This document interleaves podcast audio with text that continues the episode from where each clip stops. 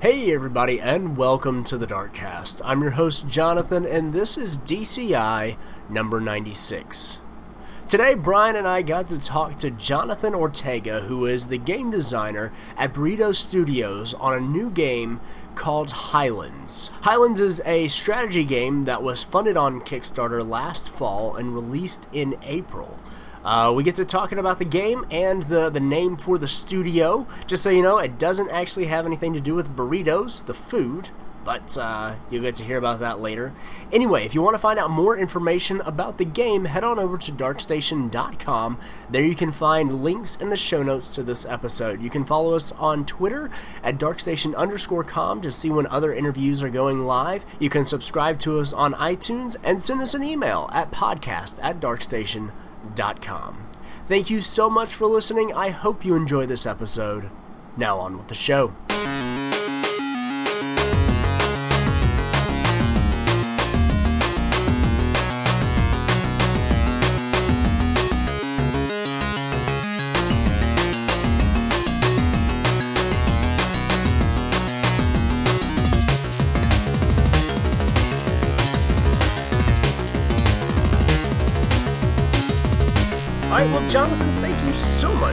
Us on the Darkcast tonight. How are you doing? I'm doing great. Thank you. Thanks for having me on the show. Absolutely. Love having new people on the show. It's great. so Keeps Jonathan, things interesting. It does. It'd be really boring if we interviewed the same person over and over again. So, uh, by introducing new people, we get to ask the same questions but have different answers, and it makes it interesting every week. Uh, Yeah, yeah, absolutely. Well, Jonathan, we're, we're here to talk about Highlands, uh, which is a game that your studio, Burrito Studio, recently released uh, a month or two ago. But before we get into that, let's talk a little bit about who you are and, what you do at uh, Burrito Studio. So, All right. So, um, well, like uh, like you said, I'm Jonathan. So uh, I'm uh, I'm actually I'm the game designer of the studio, and I'm also uh, one of the co-founders uh, of the of the studio. Uh, so in total, we were three uh, three people who started this whole thing. So uh, it was me, uh, Jonathan, game designer. Uh, there's also uh, Alexandre Borgia. Um, we come from the French part of Quebec, so of Canada. So there's Alexandre Borgia, uh, who's a, a longtime friend as well, uh, who's a programmer, and he hopped in uh, for this great adventure. And there's also uh, Maud d'Amboise, uh, who hopped in with us as well. And uh, her, she's a visual, uh, well, she's an illustrator, so uh, everything that has to do with uh, more like designs, concept, arts, that that was our primary role.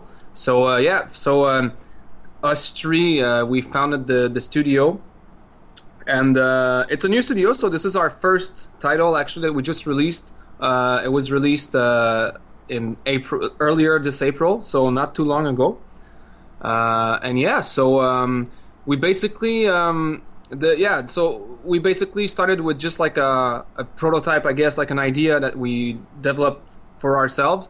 But things kind of like escalated really quickly, and uh, you know, like we ended up like doing pretty much like a, a big, well, a rather small project, but for us it was big in the sense that we ended up like uh, having other people that we hired to do some of other some other stuff because you know like the project got bigger and, and stuff like that. And so uh, yeah, it ended up in something you know like much bigger than what we initially thought. So and there was a very pleasant surprise. We all got like really excited with that. awesome.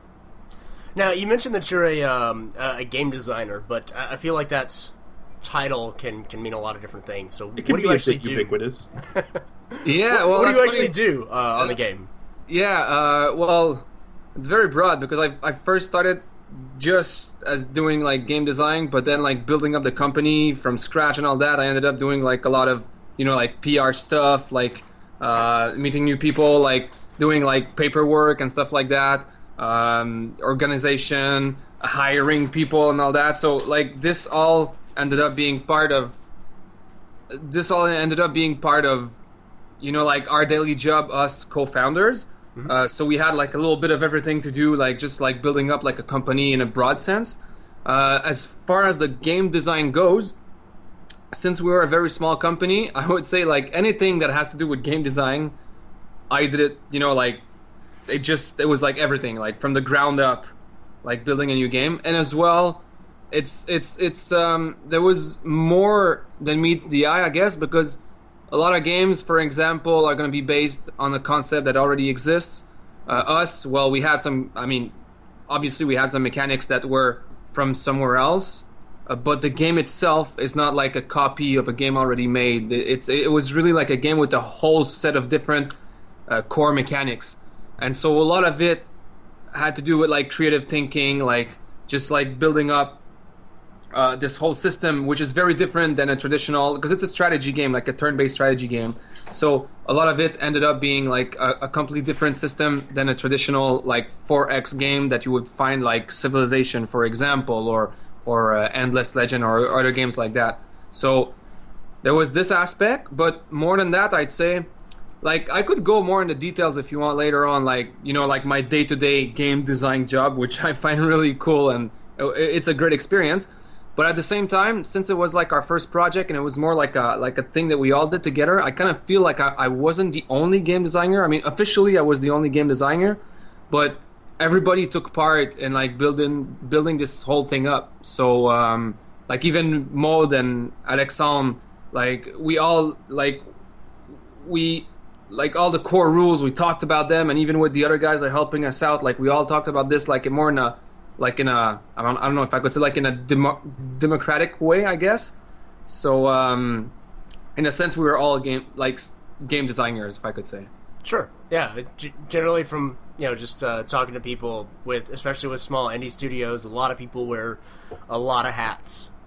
Yeah. And uh, you know, things kind of kind of you know fluidly move from from one person or you know department to to another. So that's uh, that's really cool. How did you actually get in uh, get into the the games industry? Uh, is this your first game that you've been the, the designer on? Did you go to school for game design? How how did all this kind of come about? Yeah, so in my case, actually, uh, it was my first experience. It's my first game that I'm working on. So um, I, uh, I I'm not part, you know, like a lot of people. Like uh, for example, uh, he's a veteran of uh, Ubisoft, where he worked there as a team lead for like like a lot of years. Uh, me on on the other hand, I started more like um, self-taught, if I could say.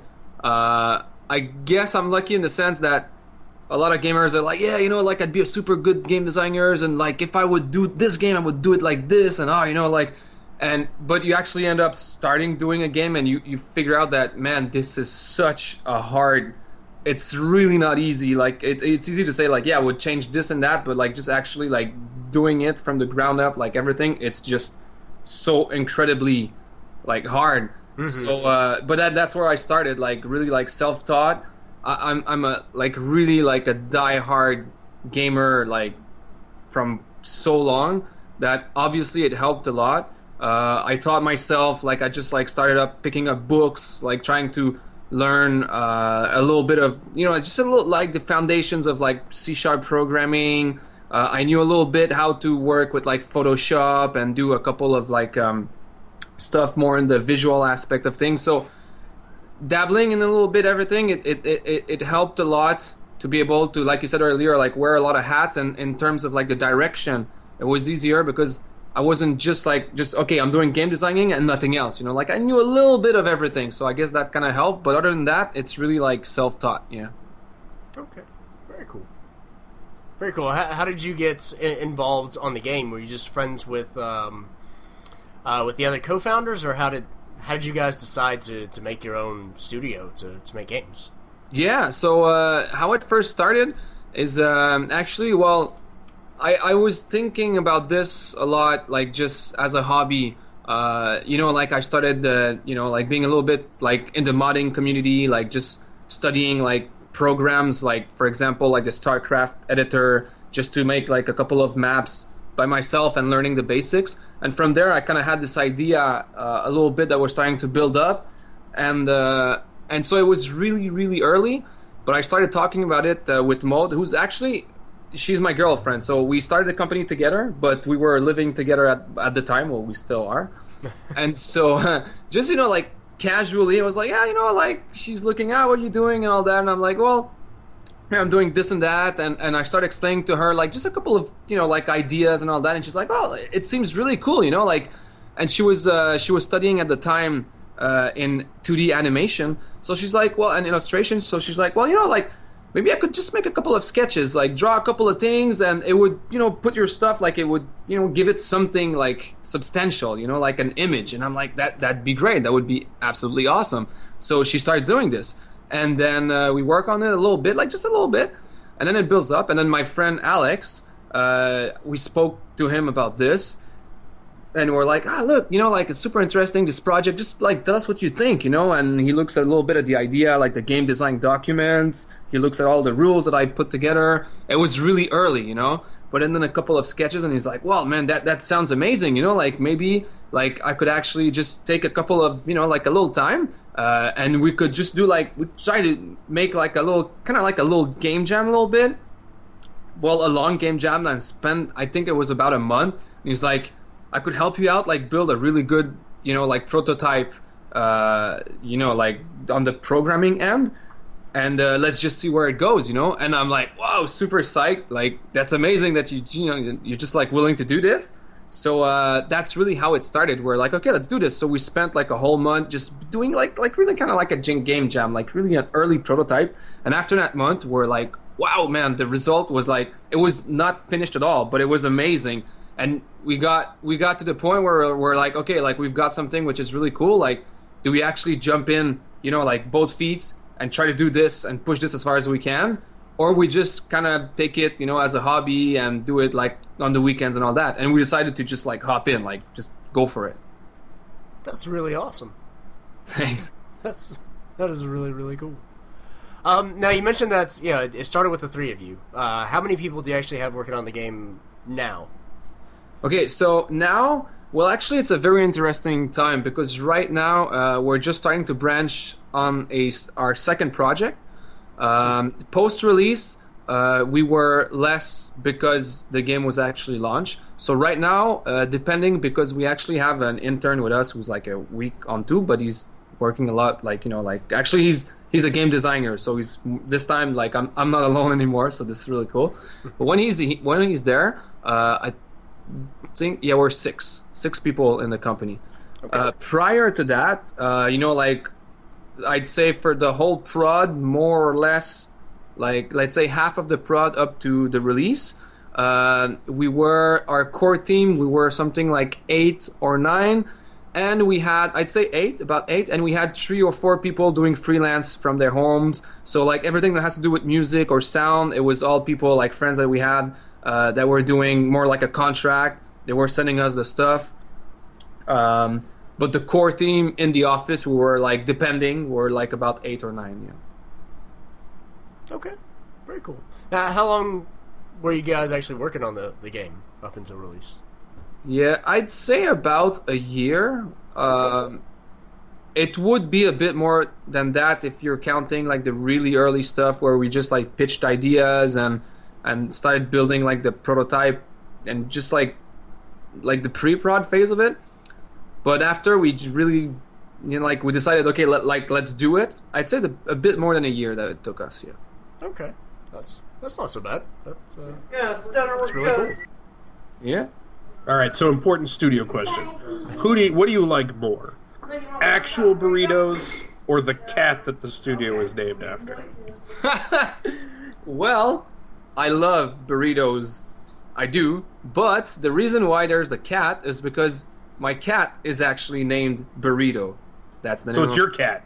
It's my cat. Yes. That the why you see the cat there? It's because it's my cat. He's a big fat cat. He's called Burritos, and uh, yeah, we all love him. So it started from there, kind of like a like a joke a little bit, but it's stuck. So yeah.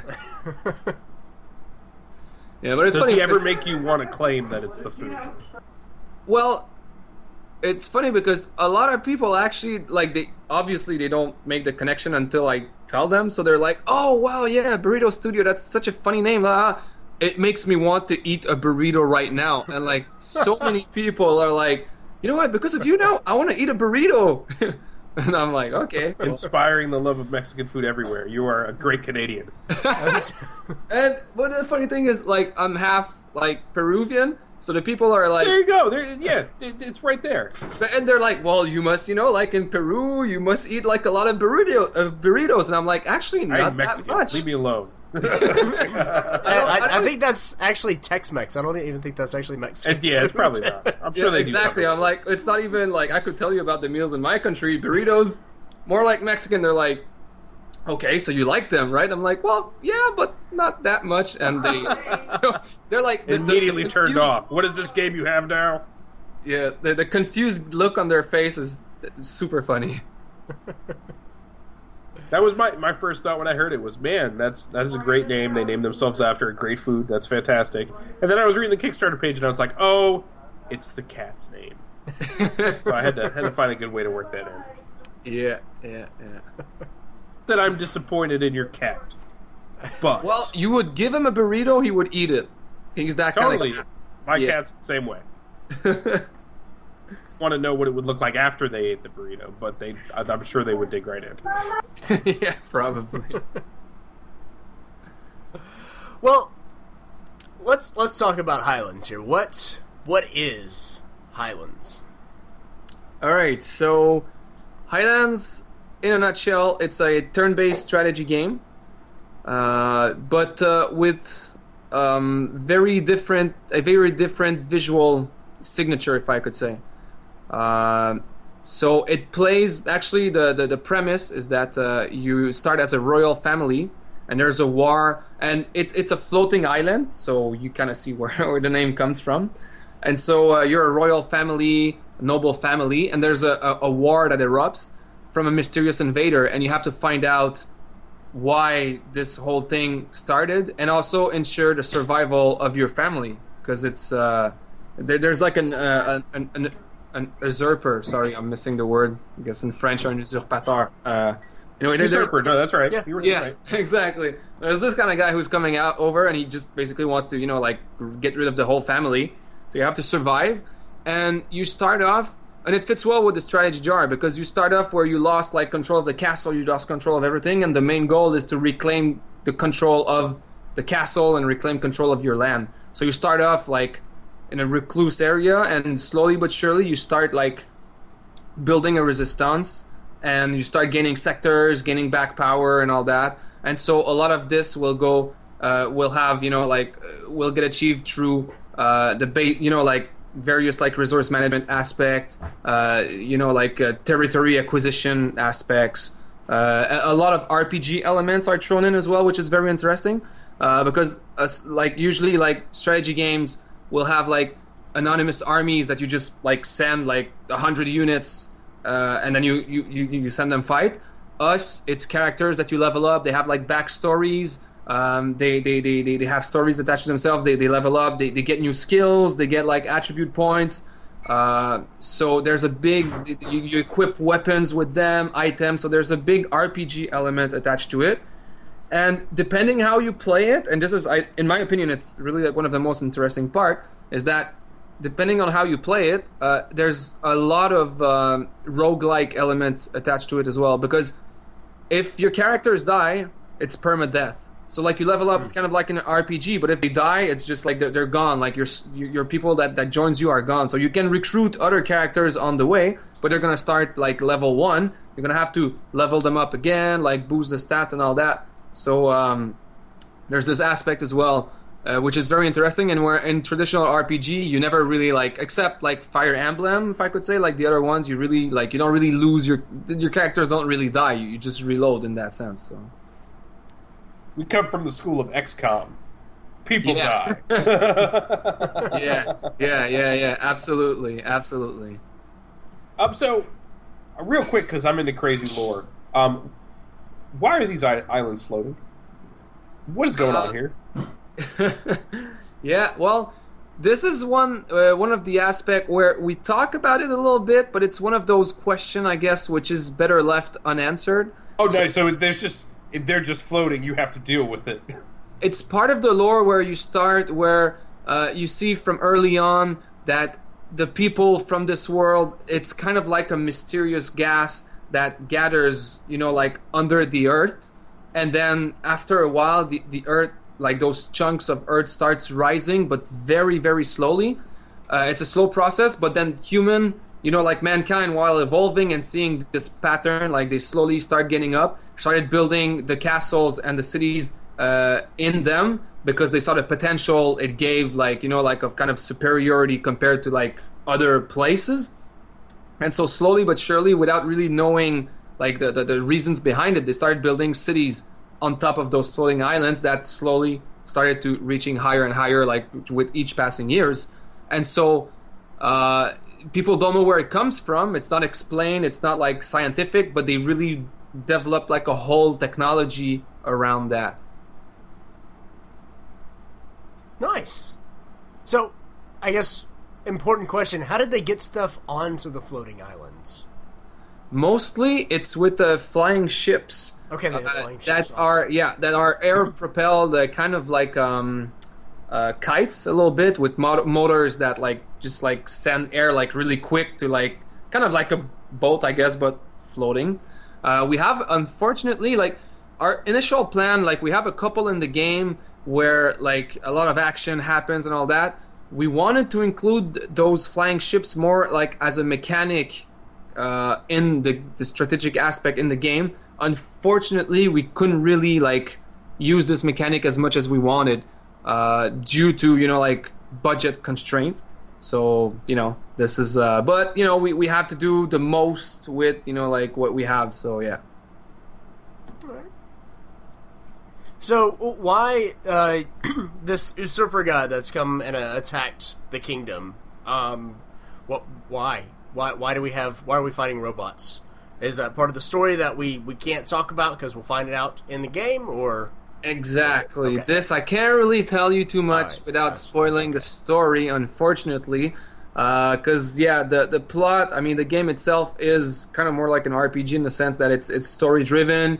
Like uh, there's character development, and this in itself, uh, from the start, like you really start wondering like why like why is there like those mechanical robots that are coming like who who's actually sending them uh, and like the, the the the rival family they're more like mercenaries like kind of like raiders so obviously like from the beginning you realize that the, all those mechanical enemies are not because of these guys like they come from actually somewhere else but like how what, what's the link like how how do you find out and that's kind of part of the mystery and the plot that surrounds the game fortunately i can't tell you more than that without spoiling it Gotcha. All right, that's cool.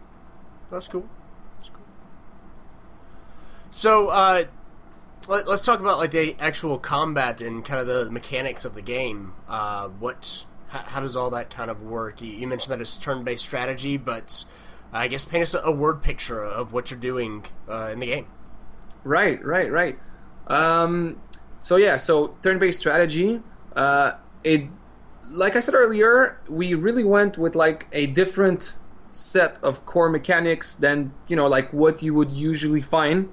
Um, so the combat, well, there's two things really core to to consider. Sorry. Uh, f- first uh, of them is that um, well, how it works at first is that you have like a bunch of sectors. So you could like a quick analogy that's that's easy to like figure out. Is you picture a game of Risk, you know, like the the board game Risk. Yes. Mm-hmm. Absolutely. So yeah, so you got like a, a, a, a each map is more or less like a game of Risk in a sense.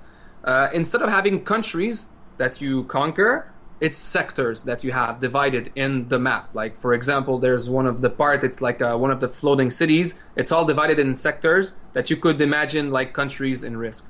So the basic goal of each level, uh, each map, is to just gain back those sectors one at a time, or even two at a time, three at a time, depending on how you advance in the map.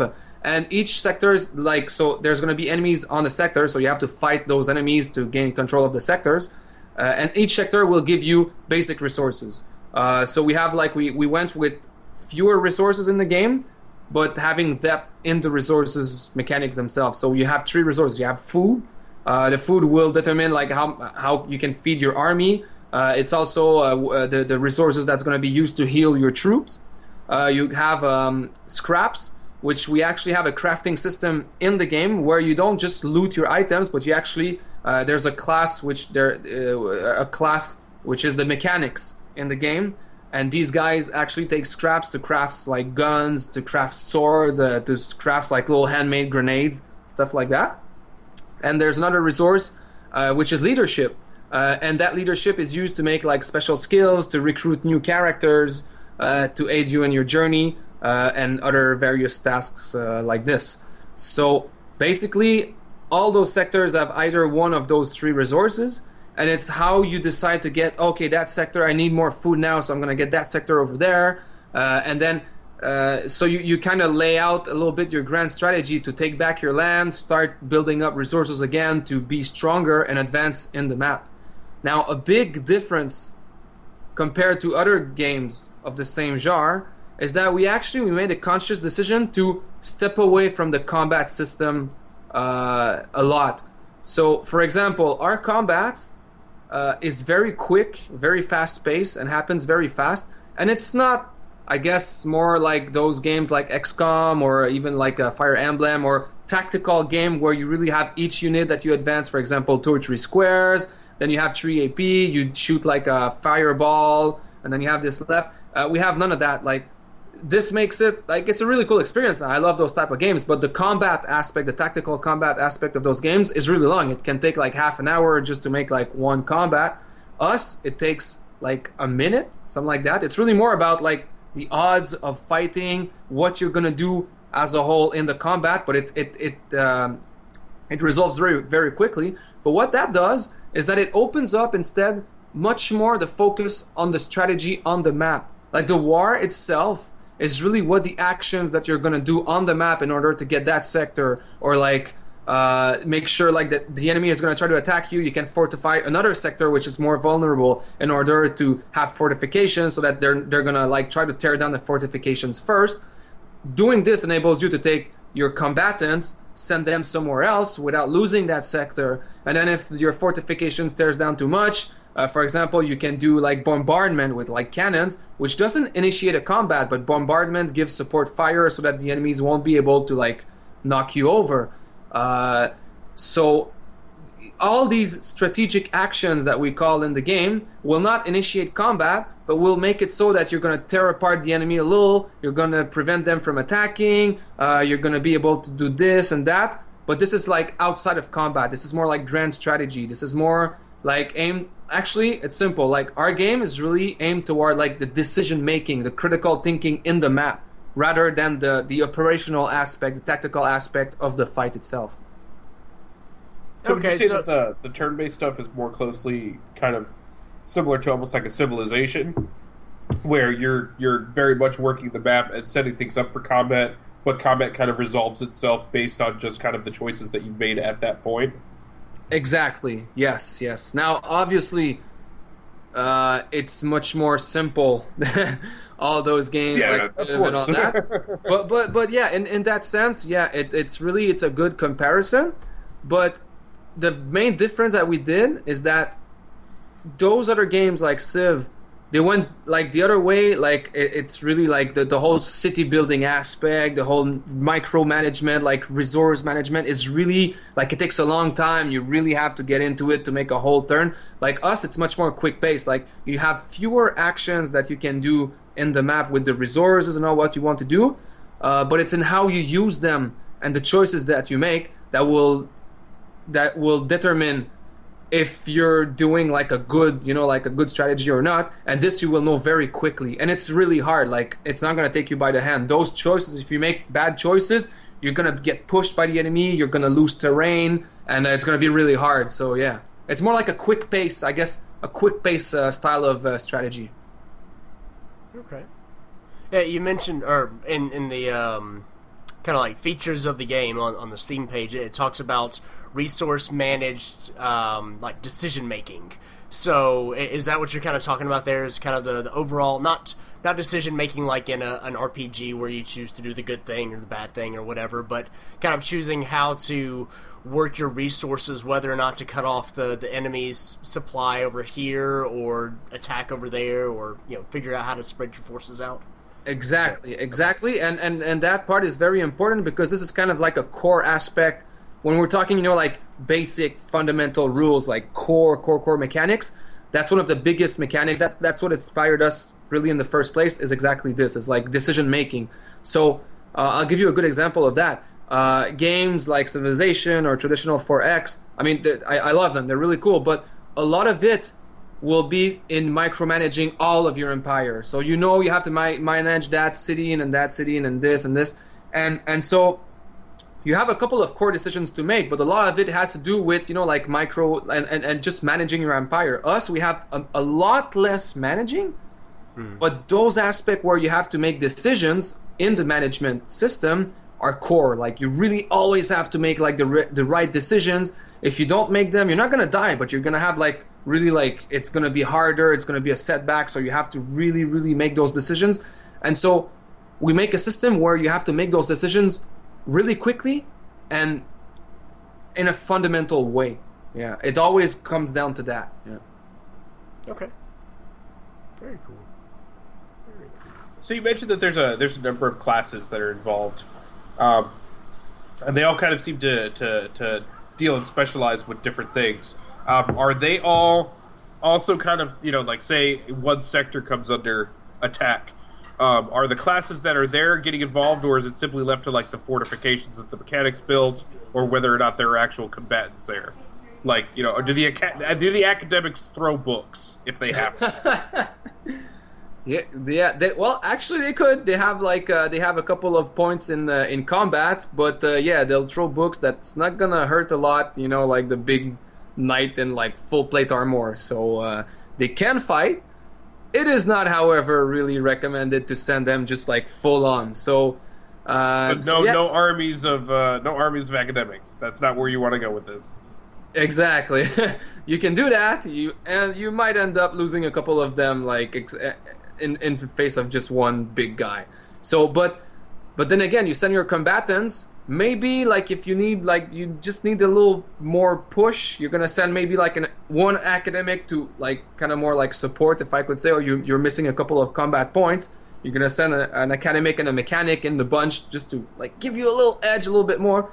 But the classes in themselves, like for example, the mechanics are gonna be much better after the fight. These are the people responsible for like healing your characters that are wounded.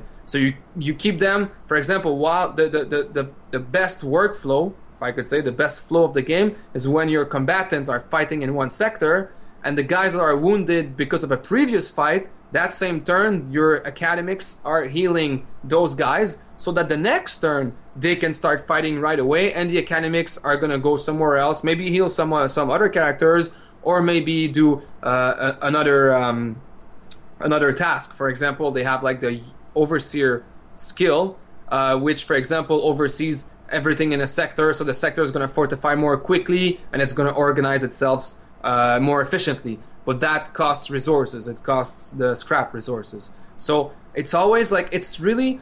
This is actually one of the point when I was saying earlier that our our game mechanics are different than a lot of other game mechanics are there. Is that our class system is not the traditional, you know, like okay, paladin, warrior, rogue, uh, mage kind of thing, which they, they all go into combat, but they have, this one has spell, the other one backstabs. Us, we grouped all of that in one category. It's the combatants. The, the, these guys, they're the bulk, they're the brutes. They, they just they fight. The other three classes will do something completely different in the mechanic of the game. So, like you mentioned, fortifications earlier. Well, that's the mechanics. That's what they do. These guys, they will focus on like building up fortifications on your sector so that you're not going to get invaded. Uh, when they have a couple of spare time, they go in the workshop and they craft new items that you can give to your combatants uh, so that they're going to be more effective. Uh, the academic, like we were talking, he's going to heal. He's going to do various tasks that are is going to optimize the the, the, the the gameplay, the game experience.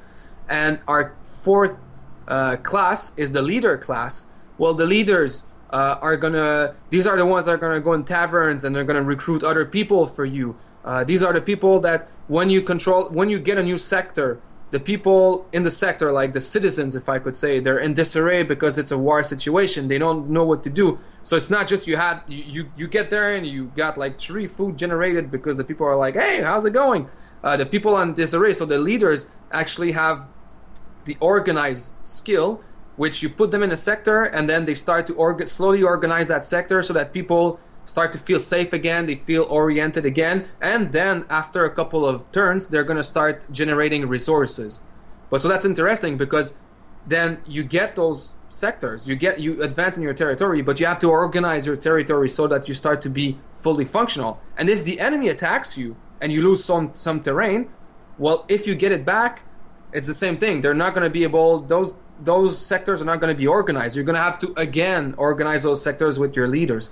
So the leaders are really good in that sense of like making your whole, you know, like your whole um, not area, but making your your whole um, your whole country up on its feet again, if I could say. So these are really like the four classes and the four core mechanics related to them. How much of a deep dive do you take on the individual heroes? Like you said that they all have kind of a backstory. How how how deep do you go? Uh, we go deep. Uh, we don't go that deep, unfortunately. Uh, we had a lot of ideas to like really like give like special behaviors, uh, especially like to special characters like the main protagonist. Obviously, they have stories for themselves, so like there's character development. They uh, you know like they really start to understand much more. Like it's a war situation where it's it, like it's a lush like visual like really like uh, with bright colors but it's a very dark theme and it's it's very mature so like there, there's a there, there's death you know there's there's the perspective of just like eradication so it's a it's a very mature theme so they there, there's character development in the sense that they, they, they forge their they, they forge their um, uh, their personality through war.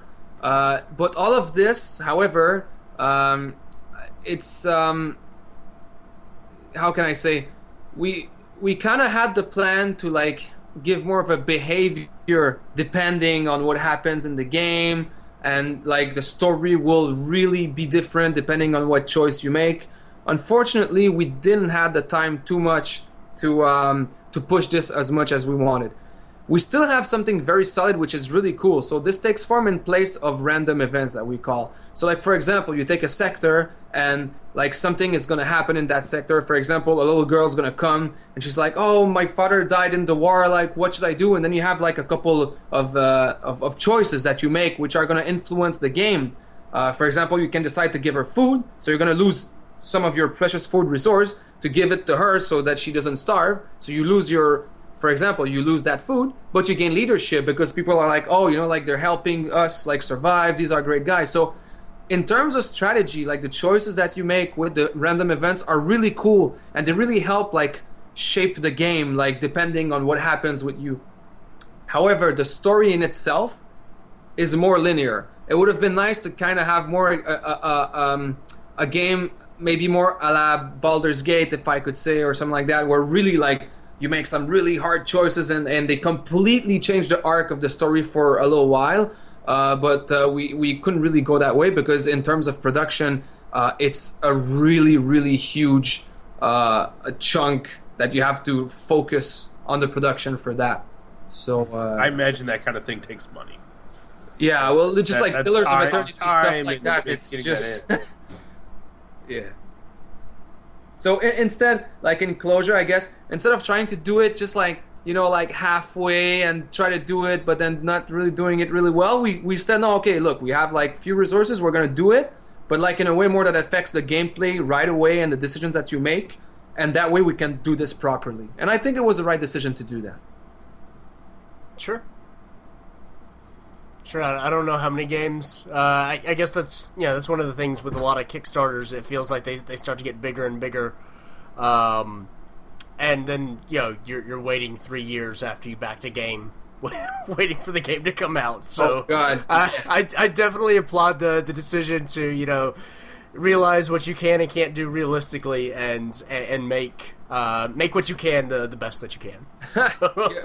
true that true that like so this is so true and i mean we actually did a kickstarter ourselves uh, and it was very important for us because what you're saying i mean i saw that so many times in kickstarter campaigns and we studied a lot of campaigns because we did it we did one ourselves uh, but it's so true. I mean, it's so easy, and especially for like a couple. I mean, some of them, like for example, like they have like a really great idea, but they shoot a bunch of stuff like we're gonna do this and that, and it's gonna be awesome and blah blah blah, and, and then it works. I mean, people like hop in the hype train and they like it, and then it's it's great. And yeah, okay, you got like maybe like what like two hundred thousand dollars, maybe even like half a million. But then what do you do with this? I mean, the game's not done. I mean, you you have to actually do those things now and if you don't have the organization and you weren't expecting that, you're gonna find out that it actually takes a million dollar to do that, maybe even two million. Like, what are you doing? You know, like you can't just be like, well, it was really great, but in retrospect, we're not gonna do any of that because, well, we just don't really feel like it. You know, like people are gonna get mad at you, and for a very good reason. So we we really decided to like be more conservative, be realistic about it, like not not like over promise and under deliver, but like like under promise and over deliver. And, Sure, and so absolutely, we set out. the, the Scotty way. Yeah. Sir, it's going to take me six hours to do this. It's done in the next 15 minutes. You look like a rock star. That's absolutely. Yeah, so so yeah, we did that. So what it is is that like we, we maybe we didn't have like a, a, as big a campaign as we could have done. However, I mean, we did exactly what we wanted to do. Uh, people got the, we shipped the game. Uh, of course, it came out. I'd say uh, two months after like our ETA, but that's actually that that's wonderful in the Kickstarter world. I mean, like you mentioned earlier, some of them it's like two years after and it's still in beta. So uh, we were really close to our uh, shipping estimate, which is really great. The people loved it. Uh, it felt like a finished product. Uh, they said they would back again. They were really happy. So for us, it, like it was a super good win. Yeah. Yeah, definitely. Was was there anything in particular uh, in doing the Kickstarter that uh, you felt like you learned from it? Yeah, yeah. Oh, so much, so much. Uh, first, it's true what they say, like physical rewards. Oh my god, just be careful. if you want to send physical rewards, it's just so easy to be like, yeah, man, we're gonna do miniatures of this, and like you pay hundred dollars and we send a miniature, and, and you're like, yeah, well, it only costs twenty dollars with the manufacturer, so you know we make this much profit, but then there's the, the shipping, the this and that, and then you don't have the money right away, and you end up like you know like budgets like the money goes and then you're like well we're to send them later but then you're still stuck with them so like we studied this and we saw a lot of like horror stories and we're like okay we're going to be very careful with this because this is one of the things where it can really really backfire. And so we had very few physical rewards but even so we had a hard time like just like the shipping and like all the handling. It's really uh just be very careful with that i'd say. Uh, another thing is um well, there's there's there's like man, there's so many stuff I guess, um, but also like to be uh, more active and really focused on the campaign itself. Uh, at first, when we launched the campaign, we're like, oh, you know, like we really like we worked hard to like build a campaign, but we're like once the campaign hits, you know, like we can go back and prod production and just watch a Kickstarter campaign and be happy with the funds that we're raising. No, man, when the thing started, it was a whole month during the month of the Kickstarter. It was a whole month doing just that, doing nothing else. So we planned for like a whole month of production in the meantime that we still, you know, like pumping up the game and all that. We did nothing of that because because Kickstarter took all of our resources. So we didn't expect that at first. That's one of the things. Like I would start another Kickstarter, a second one, now I know what to expect. You know, like a couple of things like that. Sure, sure. Nice. Um, Um, eh, good. no, yeah, yo, keep going. You got I- Kickstarter stuff. Well, I, I was just gonna ask: uh, di- Are you doing any um, physical rewards, or um, you know, what what's that been like? Kind of getting uh, the rewards out there to people. Yeah, well, we did two kinds of rewards. Um, we uh, well, actually, three kinds of physical reward. Uh, one of them was a, a, a postcard, like of the whole team with the signature, like in a message in the back. You know, like a big thank you. So that was a part of a reward for like kind of like a deluxe package. Uh, we sent all the postcards to the people, and uh, like everybody was super happy. Uh, a second one that we had was a poster for a higher tier that we sent as a reward. This one, I'll be honest with you, took much more time. It's just a poster because you have to wrap it up in like if you don't want it to be scrapped, you have to wrap it up in kind of like a like a silo a little bit. This takes space and all that. So the poster actually uh, has given us, you know, like kind of a, uh, you know, because the thing is, I guess one of the things we learn with the physical rewards is that, let's say the poster, for example, like you're thinking in terms of, uh, you know, like the manufacturer, like you're thinking, okay, I'm shooting that reward. If if there's like 400 people that take that reward, 400 posters, it's like a bulk price. Yeah, okay, it's not going to be too expensive. But what actually happened is that not that many people took the poster. Like I'd say maybe like 60 people took the posters. And so with that, it's not enough for us to have like a bulk price, but we still have to shoot the rewards. So it's always like you have to be careful when you, you choose those those type of rewards because it, sure if like if there's a bunch of people and and you plan properly like your pricing and there's a bunch of people you can have like a bulk pricing and this is okay but a lot of time and especially in our situation what we saw is that there's not that many people that actually end up taking that physical reward so you have to do all the steps in order to ship that physical reward but you don't have the bulk pricing which is really fun you know? Uh, another one which actually in retrospect i'm very happy that not that many people took it is that we had like a, a very a high reward which is actually a handmade painting by one of our artists uh, because our visual art was like a very important aspect of our game and only one person ended up taking that reward because it's you know it was a seven hundred dollar reward and it, there was like a bunch of goodies, but it's it's a big huge painting that we do for you, you know, of the game. Um, and and that person was you know like a person in Canada, so you know it was easier to to take care of, but it kind of you know like what would have been kind of a hassle a bit is that you know like you got only three person that take that painting and one of them lives in the in I don't know in Russia, the other in uh, in uh, in France, and the other in, in I don't know like North Korea, you know, and you're like, oh, Suddenly you're spending the, the seven hundred dollars that it takes to get it on shipping it to them. yeah, yeah, you actually it costs you money exactly. So uh, yeah, so that that's really the main. It's really hard to plan for those physical rewards. Like you really have to be really careful. Yeah.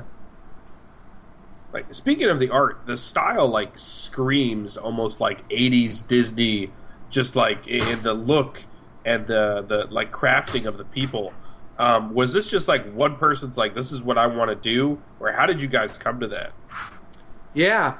Uh, so it, it again, it, it kind of was like a like a, a, a group decisions. Like the whole, you know, like the whole team were like, yeah, it'd be nice doing that. But we have a very we like uh, as you say, like we have like a very strong uh, visual signature. Uh, kind of really cartoony, like Disney esque a little bit, you know. Um, uh, like which super gorgeous and high quality. I mean, you can tell that there's a lot that went into that. Even just like uh, just looking through the pictures on the uh, the Kickstarter, some of the close-ups where you kind of get to choose like dialogue options or just get a real good look at the uh, the areas. It's just it's so detailed. Yeah, yeah, exactly. So from the start, it was really one of our core values to make like really like make a beautiful experience, uh, something truly unique, and I think we achieved that really well. Um, so our art department for most of the production of the game was actually rather big. Uh, we had uh, at at a point we had like four uh, artists uh, that were working on the game, and for example, we had only one programmer, which in a lot of you know like sometimes it's gonna I like that kind of ratio will not will not work. Uh, nope. yeah, our guy, like um, my friend, you know, like Alexander, co-founder, who's a programmer. I mean, he's a he's a wizard. The guy is just amazing with coding. It's incredible. At the, but at the same time, it was an incredible amount of pressure. I mean, hands up to him. I don't know how he did it. Like, it's just it, w- it was it was amazing. Um, but so yeah, but that that that made so that visually, like, uh, we had really something really special. And the other thing to consider with this is that the art department, it was actually uh, people from the same school, uh, the the same uh, college that they went. Uh, they all were graduate of that college, so they all had that same background that they shared. Uh, and it's really a, a background more in traditional animation. So you kind of see a bit there, like the, the, the Disney esque a little bit feel. Uh, so uh, it kind of came naturally for them to be like, hey, you know, like we could do this this lush and world, environment, universe that, that kind of feels a little bit like that. And all of them were really in tune from the start. So uh, they kind of pitched an idea like we could do it like this. It's gonna be super like like interesting visually, and here's what it's gonna look like and all that. We looked at this and we're like, my God, like it's gorgeous, it's it's beautiful. So let's go with it. And so we really pushed the envelope in terms of that that overall feel that me for me i think it's really nice because you don't really see that often in strategy game where a lot of time like the aspect is really focused on the gameplay itself. So it Most puts there's you- so many, or it's just so much numbers that yeah. I mean, you know, the visuals themselves are almost just like uh, you, they could be anything. Absolutely, yeah, and and it's it's really a, a catch twenty two as well because what we wanted to avoid more than everything is just make some kind of big pizza where it's like oh super beautiful and all that, but it doesn't. In in terms of game design, you cannot navigate. The UX UI is is awful. It's just overcrowded with like beautiful sparkly stuff. So we had to make like a very a very aesthetic design but that's really light that's really like just like like that's floating that's really like um serene if i could say. And that in itself was a big challenge to make a visual game but that's true to the strategic jar. That that's really not that's not cumbersome for the actual gameplay. Mm-hmm. Awesome. You guys succeeded because that is that just looks great. Like it, it, it, it will stop. It, it will stop somebody, especially if it comes up. Like you know, say they're queuing through Steam or whatever, just looking at whatever's in there. That's something that will stop them in their tracks and go, "Hold on a second, what is this game?" Thanks, thanks. Yeah, yeah, yeah. Well, that kind of were uh, our motto a little bit at the beginning, like you know, like hook them up with, uh, you know, like with the nice, the nice First visuals. taste is free. Yeah, exactly. Right. And then they get hooked, and then they they, they stay because of the gameplay. Yep, you've learned well from Tim Hortons. Good job. This is, Well, Brian, do you have any any more questions about the game? no, no. If we're if you're if you're done, we can go uh, right to the end game. Let's do it. Okay, well, we like to end with a little bit of a questionnaire, um, focus more, uh, you know, just on you and kind of your um, your personal gaming habits and the like, and what you think of the the the gaming as it is. Um, but we'll jump right into it rather than explain it because it's only going to get more convoluted the more I talk about it. Um, So, question number one: um, Who is your favorite video game protagonist? Well, such a. I mean, Start with the lofty question right off the right off the top. yeah, yeah, yeah. And this is just such a a hard question to. Uh, I mean, this is so big, you know. It's um. Okay, uh, let me say favorite, favorite. Uh, do I have kind of like a a top five, I guess, or can I shoot a couple of names? If, if you want, yeah, if you want to have like you know, say, hey, these three are the first ones that come to mind. That's fine. Because there's definitely, I'd say, uh, Cloud from Final Fa- uh, Final Fantasy VII. Uh huh. Yeah, uh, Final Fantasy VII. Yeah, that guy. Well, him and well, I mean, Sephiroth was more the antagonist, but those two guys, I think, especially in terms of like RPG, like storytelling, uh, I just it, it blew my mind. Uh, so that would come to mind. Um, let's see. Uh, other than that, um, whoa, man, it's just so many games. I'm, I'm having a, I'm having a hard time there. Okay, so I went, I went with this guy. Um, I'm, I'm actually, I'm drawing a blank. I think, you know what? I think I'll stick with, uh, yeah, I think I Cloud. Cloud. Okay. Yeah. All right. Well, flipping the coins then. The, I- the next question I is, who's your favorite bad guy?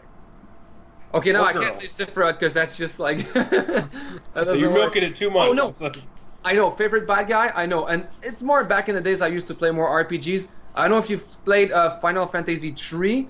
Uh, yes. Yeah, uh, Kefka. Absolutely. yes. That was yeah. my choice. This 100%. guy. We're on the level here. Yeah, yeah, Yeah. This guy. I know I'm making a lot of Final Fantasy references, but You're this doing a guy. good job. That's- Yeah. yes, Kefka. Kefka was was the best in my opinion, by far. Oh yeah. That guy kills it, literally. Uh, next question, um, because that was such a fantastic answer. Um, what uh, what current kind of uh, like trend in video gaming today do you, would you like to see um, kind of continue to grow and, and become more successful? Like, is there something that's maybe small in the industry that you'd like to see just keep going?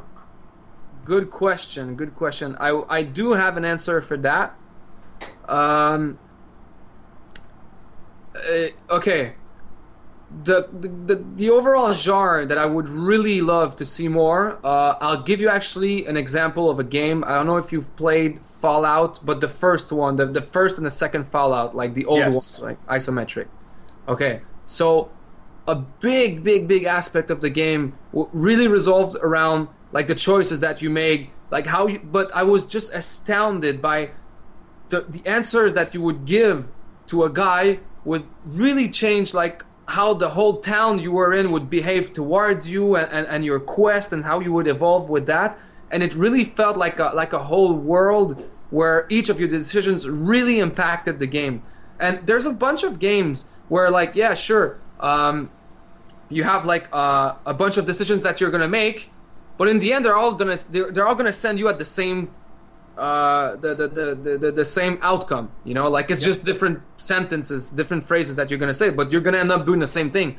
Fallout 1 and 2, in my opinion, just had such a deep impact in that sense. And so a game, and I mean, I haven't really played like games like Pillars of Eternity, but even like the old, but from what I'm saying is that they kind of, they tried it, but they, they, they couldn't really, like from what I saw, they couldn't really like, I kind of, I don't know, like lack this, this, this vibe.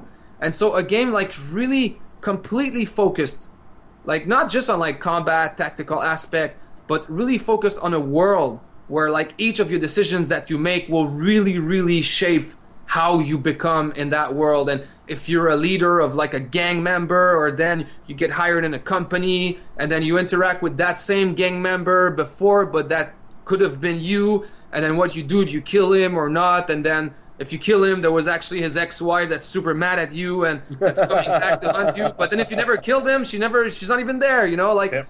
that- Never that- see her. yeah, and, and this is really, really, I mean, this requires like a huge world where everything fits in place. I know it must be like really hard to pull, but I would love to see more of that. Yeah. Okay. Nice. See, I like that. I like that. Um, question number four um, flips the coin again. Is there something that you'd like to see kind of go away completely? Uh, a trend or, or, or something along a trend or trope along those lines where it's just like, you know what, it, this doesn't need to happen anymore. yeah, well, I'm, I'm a, I guess I'm of the, I'm of the opinion that, you know, there's a market for everything, so if people like that game, if, if really game, like a game genre would be really bad, people wouldn't buy it, so then, but I'm, I'm guessing it's just like most people think that way, and, and it's a great thing. If we're talking about personal, just personal preferences, then, uh, I would say, um, well, again, it's kind of hard to say, but I don't know. Uh, I, me, for example, me, I'm really not like an FPS, like first-person shooter. I'm really not that kind of guy. However, I mean, I've played some really good like first-person shooter. It's just one maybe the little grudge I would have is that like a lot of the big games and the market is really aimed toward first-person shooter, and this is what drives the the industry nuts. So that would be a bit a, a thing that annoys me a little bit because it's like, hey, you know, there's also other types of games, you know, that that are existing, you know. Uh, so yeah, I would say that maybe FPS games takes too much, too much space. And every time you're like, well, you know, like it's Call of Duty number 28, like maybe people people are gonna get tired, but no, man, like people just they they, they, they consume it so much. but but it, these are good games at the same time. I can understand why a lot of people like these games and they're gonna play it. And obviously, if there's a demand, well, you know, yeah. If there's a demand, that market will fill it. Yeah. Yep. Totally. Um, uh, question number five takes a little bit of a takes a little bit of a turn. Um, you're you're making a game, uh, or made a game, and that's super fantastic. And as a game designer, you're probably getting ready to make your next one. Um, but is there any like fantasy profession that if you had the chance, no restrictions to try, that you'd love to just jump into whole hog?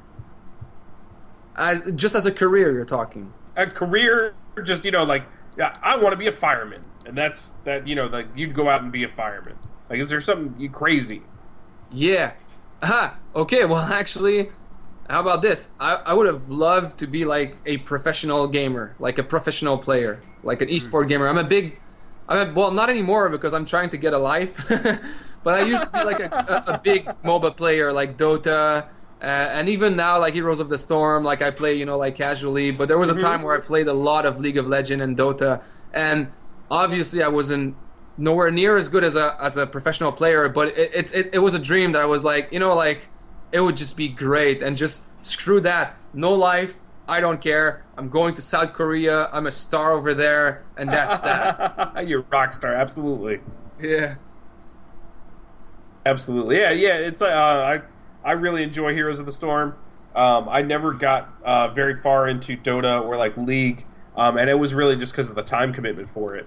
Oh, you know, God. for those for those games, like you know, you get a good game going, and suddenly you're you're 90 minutes in, and that's that's kind of where you're at, and then you lose, and you're like, oh, okay, I've got nothing to, to show for those 90 minutes.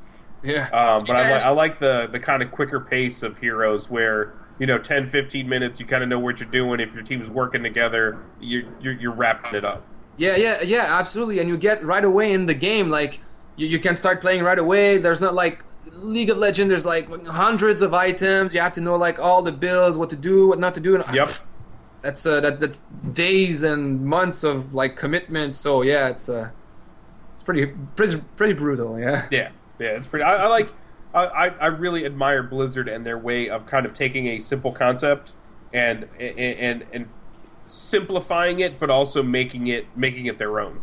Oh, me and too. I mean, obviously, like Dota started started with the Warcraft three mod, and, and it kind of grew from grew out of there. Uh, but for them to kind of take it and kind of bring it back to almost like a, a more basic introductory level, and then expand on it, I thought was a real kind of uh, cool move on their part. You know, you know what? I completely agree. That's that's a great point. And I, I, as a game designer, I think Blizzard is doing such an amazing job. I mean, even I mean, we're talking about Heroes of the Storm, and I really, really like that game. But like, take for example Hearthstone, where they did the same thing. You know, like there's a bunch of like really complicated like trading card games and uh, and uh, CCGs, and they did and they did such a wonderful like instinctive experience, and and I loved it. And, I, I'm a Yep. pretty hardcore like trading card game like CCG player, and I played this and I was like, wow, man, the, the, like the way you enter into that world, they, they did a fantastic job. Yeah, totally, and it's real easy to understand. But it's like you know, once if you if you have the the drive to dive deep into it, there's a lot there to pick up. Absolutely, yeah. Totally, that's that great answer. Man, I love this. All right, next question. um, this one's always gotten it always gets a bit weird, and that's because I, I take way too long explaining it. So I, Take I- your time. I- yeah, I'll just kind of jump jump to the the question itself. Um, if you had the chance um, to play any game tonight, and what would you play? Okay, fine. Just now, like, just like do it. Just, Just that you play did, it. yeah, you could play it to completion tonight, and that night will last as long as you need it to. It's a magical night, a mystical night. Um, but any game, if you could go back and play that game, not even go back, but just bring it forward, just so you know you're seeing it with those eyes, with those fresh eyes. Huh. If you could play any any game for the first time tonight, let's try this. Let's try this route. Yeah, yeah, yeah, yeah. What It's, it's play again? a pretty interesting question. Yeah. Um. You know what? I would say, and especially for the like, kind of like in this the way that you're describing it, just like the whole like a, a, an endless night, just like you play, just Yep. do that game. Uh, I would say Civilization. Yeah, Civilization, because just for the sheer magnitude, I, I just I respect so much the fact that you start in like the beginning of mankind and you end up like nuking people on another continent. Hold And- on, Gandhi gets did everything mean. in between. It's just a It's thing for. mean. and- and- but all this, well, you know, like with the, the UN and all that, they're they're okay with that most of the time, or not. It, it depends. It depends. Well, I mean, Gandhi's got nukes. Are you going to argue with them? You know, it's it happens. Yeah, but I mean, these games, and especially me, I'm more like of a marathon player. Like I like these long games where I really take my time, and I don't really like those quick plays in Civilization. So like, and and you know that that whole like one more turn thingy where I ended up like you know like doing sleepless night, just like playing, and the next morning I'm like, oh damn it, like I have to go to work, and it's like seven in the morning. Like what what the hell? And and just be able to start a game from the beginning and do a marathon and play it all the way up to the end in one playthrough that and for the first time just like the first experience man Yeah, that that that'd be amazing. Good answer. I I like, like it. it. I like it. Um, final question. Um, at the end of our lives, when we come to the gates of the Mushroom Kingdom, and Toad is waiting for us with the book of our deeds, um, what would you like him to say to you before he lets you in?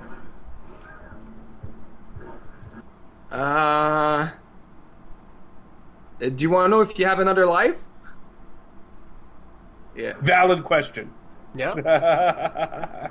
yeah, man. Is there a one up waiting for you? Is there a one up? Is, is there really? Because I thought there was only one. Are you telling me there's a second one? I love you, man. And then he's like trolling me. He's like, "No, man, there was only one." I'm like, "Ah."